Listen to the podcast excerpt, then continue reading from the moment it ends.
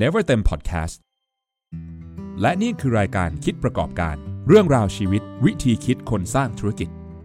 เราอยู่ในยุคที่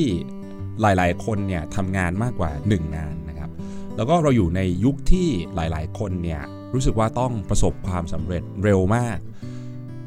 ผมว่าเราอยู่ในยุคที่หลายๆคนเนี่ยรู้สึกว่าอะไรหลายๆอย่างเนี่ยมันรอไม่ได้เวลาที่เราได้รับเรื่องราวแบบนี้นะครับผม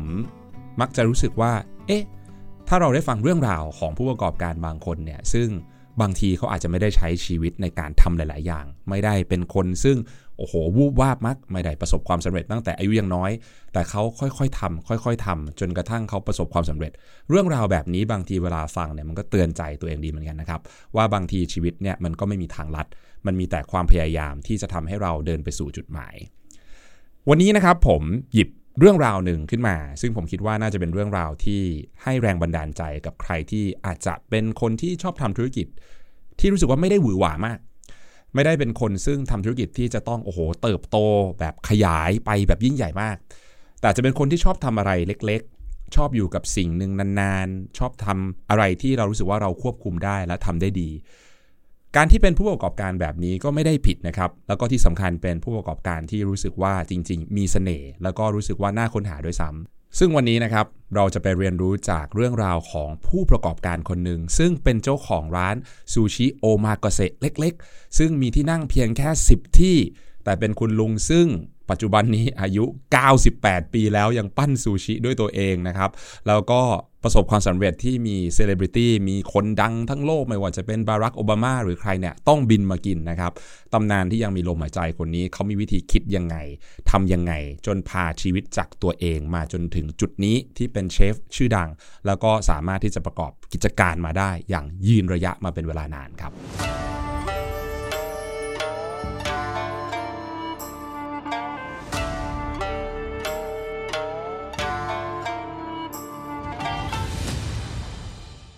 ขอพาทุกคนย้อนกลับไปในปีหนึ่งพันเก้าร้อยยี่สิบห้านะครับเก้าสิบแปดปีที่แล้วเก้าสิบแปดปีที่แล้วเนี่ยในประเทศญี่ปุ่นเป็นยังไงต้องย้อนกลับไปนิดนึงทุกท่านอาจจะไม่ทราบนะครับว่าวันนี้เราเห็นประเทศญี่ปุ่นเจริญมีโอ้โหความก้าวหน้าต่างๆมากในโตเกียวอย่างทุกวันนี้จริงๆแล้วสิ่งหนึ่งนะครับซึ่ง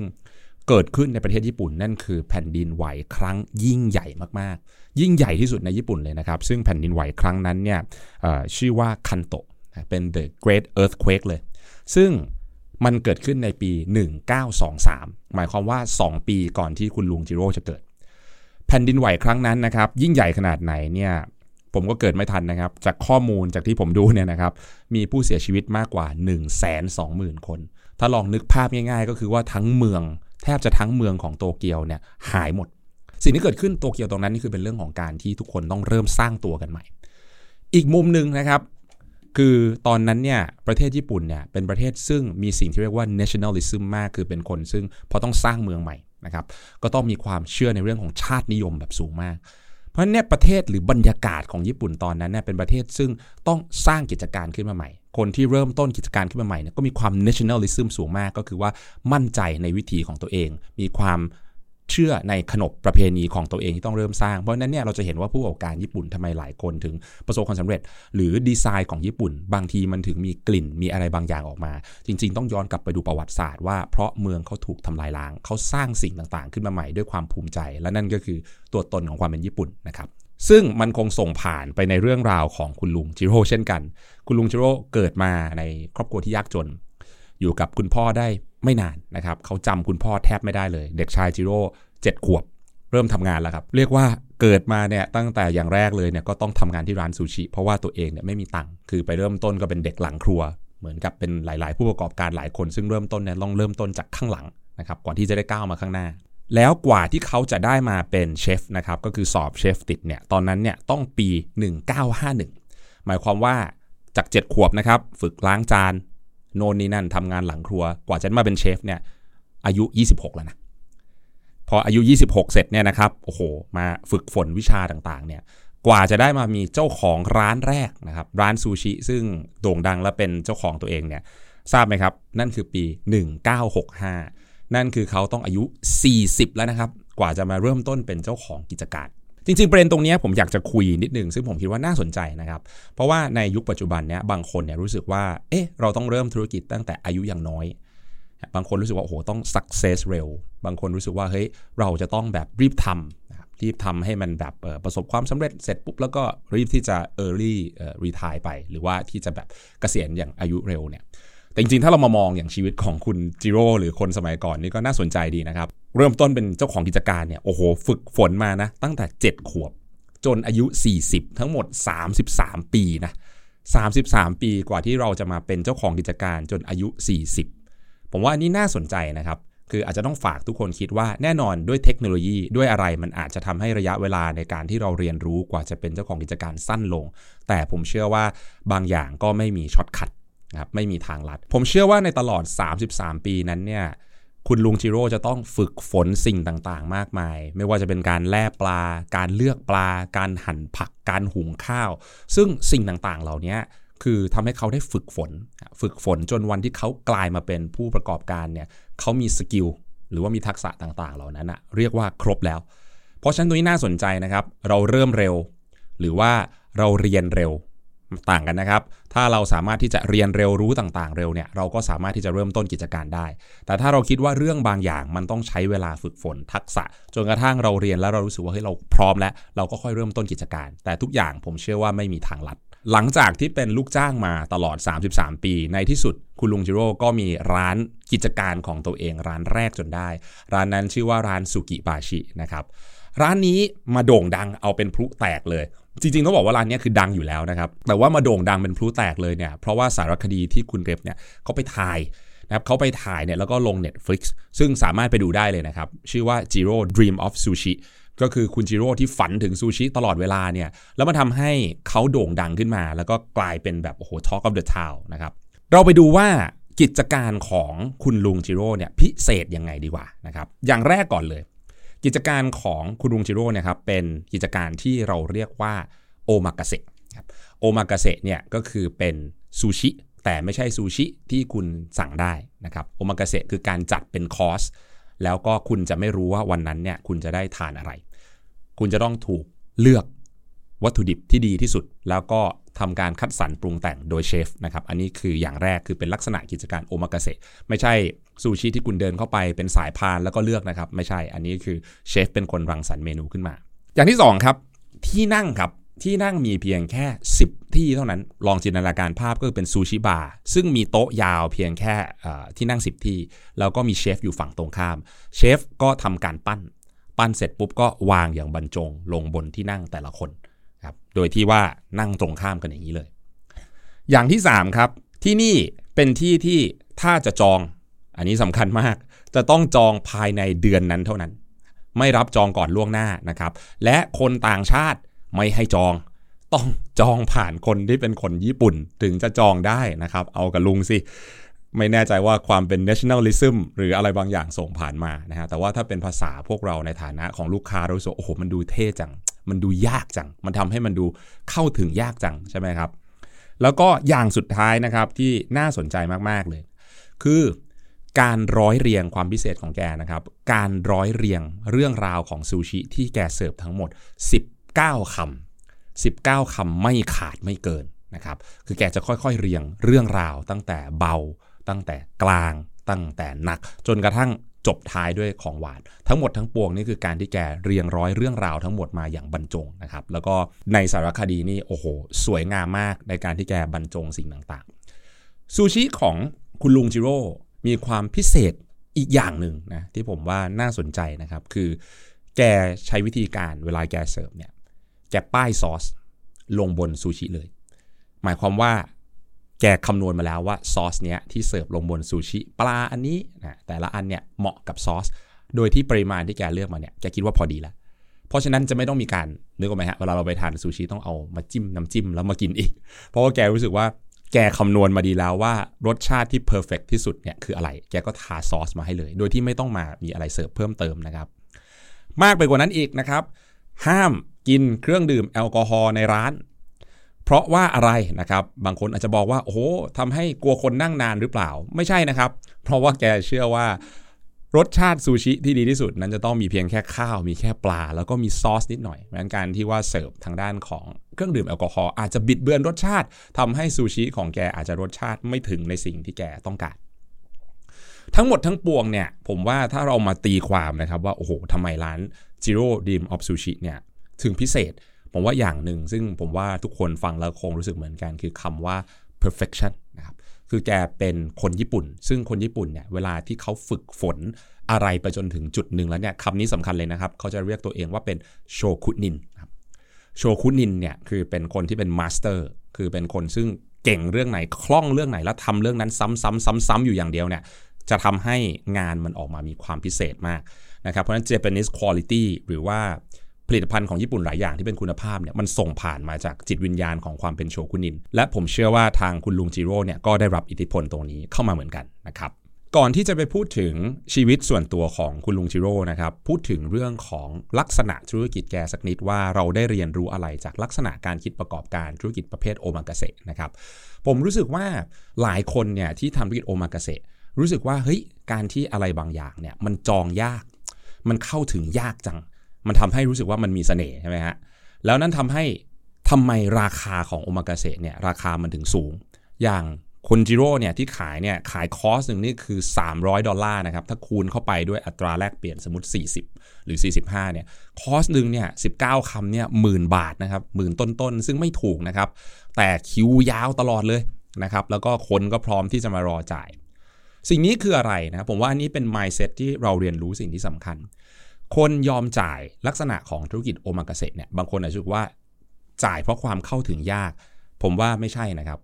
ผมคิดว่าคนยอมจ่ายเพราะเขาเชื่อว่าเชฟหรือว่าคนที่เป็นครีเอเตอร์เนี่ยคุณเลือกสิ่งที่ดีที่สุดมานำเสนอโดยที่ฉันก็ไม่รู้เหมือนกันว่าคุณจะนำเสนออะไรให้ฉันแต่ฉันเชื่อว่าคุณนำเสนอสิ่งที่ดีที่สุดเพราะฉะนั้นการที่คุณจะนำเสนอสิ่งที่ดีที่สุดได้มันอาจจะไม่ได้มีได้ตลอดเวลาถูกไหมครับสิ่งที่ดีที่สุดต้องผ่านการคัดเลือกปลาปลาที่ดีที่สุดโอ้โหคุณลุงจิโร่ก็ต้องไปเดินเลือกปลาด้วยตัวเองเมื่อสิ่งที่ดีที่สุดก็แสดงว่าคุณก็ต้องคัดสิ่งที่ดีที่สุดณเวลานั้นซูชิสิบเก้าอย่างบางซีซั่นหรือบางฤดูกาลของอาจจะมีหรือไม่มีแต่นั่นคือสิ่งที่บริโภคต้องยอมรับเพราะว่าถ้าสมมติคุณอยากจะกินของบางอย่างในฤดูกาลที่มันไม่มีก็แสดงว่าคุณจิโร่ไม่ได้เลือกสิ่งที่ดีที่สุดให้ลูกค้าเพราะนั้นถ้าใครที่สนใจจะทำกิจการประเภทโอมากาเสะซึ่งอย่างนี้นะครับเชฟอาจจะเป็นใหญ่หรือคนซึ่งเป็นเชฟเทเบิลเนี่ยผมว่าคุณจะต้องจำเรื่องนี้ไว้นะคุณจะต้องเชื่อในการที่ให้สิ่งที่ดีที่สุดสำหรับลูกค้าและสิ่งที่ดีที่สุดไม่จำเป็นต้องจำใจลูกค้าทุกอย่างเขาพร้อมที่จะยินดีมาจ่ายเพราะเขาอยากจะรู้ว่าคุณเชื่ออะไรถ้าคุณเชื่อเรื่องคุณภาพในการที่จะนำเสนอสิ่งที่ดีที่สุดเขารอได้และเขารู้สึกด้วยซ้ำว่ามัน challenge ถูกไหมครับเฮ้ยทำไมมันยากจังเฮ้ยโอ้โหกว่าจะได้ไปกินเฮ้ยโอ้โหคนนี้เขารู้สึกว่าเขาทำเต็มที่จังสิ่งเหล่านี้แหละครับคือเสน่ห์ของผู้ประกอบการที่ใครอยากจะทำลักษณะกิจการที่มีความเป็น craftman นะครับ craftman ก็คือว่ามีความต้องทำอะไรด้วยตัวเองอย่างเงี้ยนะครับแบบไม่ว่าจะเป็นโรงไม้ไม่ว่าจะเป็นพวกของซูชิพวกเนี้ยจะมีเสน่ห์มากถ้าคุณทำแบบนี้ได้นะครับเราไปรู้กิจการเขาแล้วทีนี้ตัวตนของเขาครับของคุณลุงจิโร่เนี่ยซึ่งทำงานตั้งแต่เจ็ดขวบจนเก้าสิบแปดเนี่ยยังปั้นซูชิขายอยู่เนี่ยผมว่ามันทำให้คนรุ่นใหม่นะครับหรือรุ่นกลางอย่างผมเนี่ยได้แรงบันดาลใจแล้วเราก็เรียนรู้ว่าเฮ้ยมีคนที่เขาเก่งกว่าเราคนที่เขาขยันกว่าเราคนที่เขาอินบางอย่างกว่าเรานะครับคุณลุงจิโร่มีประวัติน่าสนใจแต่นั่นไม่สำคัญเท่ากับพฤติกรรมเขาที่เขาทำทุกๆวันจนเป็นกิจวัตรยิ่งน่าสนใจกว่านะครับเขาทำอย่างนี้มาทุกๆวันนะครับตลอดเวลาเจ็ดสิบปีในการเปิดร้านนะครับคือเขาไม่ได้มีอย่างอื่นทำกิจการของเขาคือไปร้านไปร้านเสร็จอยู่ในครัวเสร็จปุ๊บออกมาแล้วก็ปั้นนะครับปั้นเสร็จปุ๊บก็จบแล้วก็กลับบ้านไม่เคยมีความต้องการอยากจะไปเที่ยววันไหนที่เป็นวันหยุดคุณลุงจิโร่บอกว่าไม่อยากให้หยุดเลยเพราะว่าวันนั้นเป็นวันที่เขาอยากจะทำงานอยากที่จะมาทำซูชิสิ่งที่เขาคิดทุกวันคือเขาจะทำซูชิให้มันดีขึ้นยังไงให้มันอร่อยขึ้นยังไงอย่างการหุงข้าวครับหุงยังไงให้มันเม็ดดีที่สุดแล้วการทำยังไงที่จะเลือกปลาต่างๆให้มันเหมาะกับซูชิเขาบอกว่าขนาดทำมาเจ็ดสิบปีนะครับทุกๆวันเนี่ยยังจะมีสิ่งซึ่งจะต้องพัฒนาอยู่เสมอซึ่งผมรู้สึกว่า เป็นสิ่งที่น่าสนใจมากๆนะครับเพราะว่านี่คือสิ่งที่สะท้อนจากตัวตนของคุณลุงจิโร่ซึ่งอย่าลืมนะครับเขาคือคนที่ได้มิชลินสตาร์สามดาวคนแรกที่เป็นเจ้าของร้านซูชิของโลกนะครับของโลกนะครับแต่ว่าเขายังบอกเลยว่าทุกๆวันเขามีสิ่งให้เรียนรู้เสมอแล้วจะนับภาษาอะไรกับพวกเราใช่ไหมครับที่ว่าเรารู้สึกว่าโหวันนี้เราเบื่องานแล้ววันนี้งานของเราเราทำเต็มที่แล้วคนที่อยู่ในระดับบนภูเขาที่สุดขนาดนั้นเขายังพูดได้ว่าทุกวันยังมีสิ่งให้เขาเรียนรู้นะครับผมสรุปและก็สะท้อนเรื่องราวของคุณลุงจิโร่ตรงนี้นะอาจจะเป็นทางพุทธสักนิดหนึ่งนะครับผมรู้สึกว่าคุณลุงจิโร่มีปรัชญาที่มีความเป็นญี่ปุ่นคืออิคิไกนะครับอิคิไกนี่คือการตามหาความหมายของชีวิตคุณลุงจิโร่บอกอย่างนี้ครับเขาบอกว่าเขาไม่อยากให้เป้าหมายมาถึงเพราะเมื่อมันถึงเป้าหมายแล้วเนี่ยความสุขระหว่างการทำงานเนี่ยมันจะไม่มีถูกไหมฮะคือสมมุติเราเดินทางไปถึงเป้าหมายแล้วเราจะรู้สึกว่าเราถึงแล้วมันไม่มีอะไรต้องทำแล้วฉันทำซูชิที่ดีที่สุดได้แล้วงานฉันก็จบแต่ว่าเขาเชื่อว่าเขาไม่มีทางถึงเป้าหมายอันนี้สำคัญนะครับเขาเชื่อว่าเขาไม่มีทางถึงเป้าหมายนี่คือความเชื่อที่เขาเชื่อว่าสิ่งที่ดีที่สุดคือซูชิที่อร่อยที่สุดในโลกเนี่ยยังไม่ใช่ชิ้นนี้ที่เขาทำจะเป็นชิ้นหน้าเสมอเพราะนั้นมันทำให้เขามีความสุขกับความหมายของชีวิตคือการทำซูชิที่ดีที่สุดนะครับเพราะฉะนั้นเรื่องแรกที่เราได้เรียนรู้นะครับบางคนอาจจะรู้สึกเหนื่อยรู้สึกว่าเฮ้ยที่เราทำมันดีที่สุดแล้วลองคิดถึงคุณลุงจิโร่นะครับความหมายไม่ได้อยู่ที่เป้าหมายนะครับความหมายอยู่ที่ระหว่างทางว่าคุณจะทำงานนี้ให้ดีขึ้นได้อย่างไรเรื่องที่สองนะครับที่ผมรู้สึกว่าเรียนรู้คือการที่เชื่อมโยงของคุณลุงจิโร่กับเรื่องของทางพุทธคุณลุงจิโร่มีอย่างหนึ่งนะครับที่ผมว่าคล้ายกันมากเลยกับหลักสอนของพระพุทธศาสนานะครับที่บาทสี่การที่เราจะเลือกอาชีพใดสักอาชีพหนึ่งฉันทะวิริยะจิตตะวิมังสาใช่ไหมครับง่ายมากเลยนะครับคุณลุงจิโร่พูดว่าอันนี้คุณลุงจิโร่พูดนะครับไม่ใช่ผมพูด you must fall in love with your occupation หมายความว่าคุณต้องรักในอาชีพของคุณแต่คำนี้ดีนะครับฟังดีๆนะครับเขาไม่ได้บอกว่าคุณรักในอาชีพของคุณเขาพูดว่าอะไรครับเขาบอกว่าคุณต้องรักในอาชีพของคุณหมายความว่าในปัจจุบันเราอาจจะบอกว่าเราต้องตามหาสิ่งที่เรารักแต่คุณลุงจิโร่บอกว่าไม่ใช่คุณทำอะไรก็ตามถ้าจะเป็นอาชีพคุณต้องรักมันเพราะว่าการที่เขาบอกตัวเองว่าเขาต้องรักมันถูกไหมครับนั่นคือฉันทะฉันทะไม่ใช่ว่าฉันชอบเธอฉันมีความหลงใหลใช่ไหมครับฉันทะคือความปรารถนาดีที่เรารู้สึกว่าสิ่งนี้เป็นสิ่งที่เราต้องรับผิดชอบเราเลยต้องรักต้องดูแลมันนี่คือฉันทะเสร็จแล้วคุณลุงจิโร่มีจิตตะโอ้โหเรื่องของจิตตะนี่คือการใจจดใจจ่อนะครับการใจจดใจจ่อเนี่ยชื่อหนังของ Michael Gage เนี่ยชื่อว่า Jiro Dream of Sushi เพราะว่าแกพูดว่าอะไรครับแกบอกว่าแกกลับไปหลับฝันเนี่ยแกยังฝันเห็นซูชิเลย เลยเป็นชื่อ Dream of Sushi ซึ่งเป็นสารคดีนะครับจิตตะคือใจมันจดมันจ่อว่าจะทำยังไงให้มันดีตื่นทุกวันคิดทุกวันว่าทำยังไงให้มันดีขึ้นวิริยะทุกวันนะครับเป็นรูทีนไม่เคยยอมแพ้และสุดท้ายวิมังสานะครับคนทำงานหลายคนไม่ค่อยทำคือตรวจสอบเชื่อว่าไม่ได้ดีที่สุดมีสิ่งที่ดีกว่าสิ่งที่เป็นอยู่เสมอเขามาไกลมากนะครับจากจุดของเด็กวันนั้นมาถึงวันนี้ซึ่งกลายเป็นเชฟและเป็นentrepreneurทางด้านซูชิเบอร์หนึ่งของประเทศญี่ปุ่นนะครับอยู่ท่ามกลางแสงไฟอยู่ท่ามกลางสารคดีแล้วก็อยู่ท่ามกลางความสำเร็จต่างๆมากมายแต่นั่นไม่ได้ทำให้เขากระหายในการที่จะทำในสิ่งที่ตัวเองรักได้ดีที่สุดน้อยลงไปเลยก็คือทุกวันเขายังเพียงแค่อยากตื่นขึ้นมาปั้นซูชินะครับเอาล่ะครับคิดประกอบการวันนี้หวังว่าเรื่องราววันนี้ของคุณลุงจิโร่จะให้แรงบันดาลใจใครหลายๆคนนะครับที่อาจจะยังเหนื่อยอยู่อาจจะรู้สึกว่าเราเปลี่ยนงานปล่อยไม่เจอสิ่งที่ชอบสักทีหรือว่ารู้สึกว่าเฮ้ยเราถึงเป้าหมายแล้วไม่รู้จะทำอะไรต่อดีลองคิดอย่างนี้ดูนะครับเชื่อว่ามันจะมีสิ่งที่พัฒนาได้เสมอนะครับเชื่อว่าเราต้องรักในสิ่งที่งานทำสมมุติเราไม่ชอบงานเรามากๆลองเลือกที่จะรักมันแล้วดูว่าเราจะทำยังไงให้มันดีขึ้นดีขึ้นในทุกๆวันและสำคัญที่สุดสิ่งที่ดีที่สุดของคุณนะครับอาจจะยังมาไม่ถึงก็ได้ครับ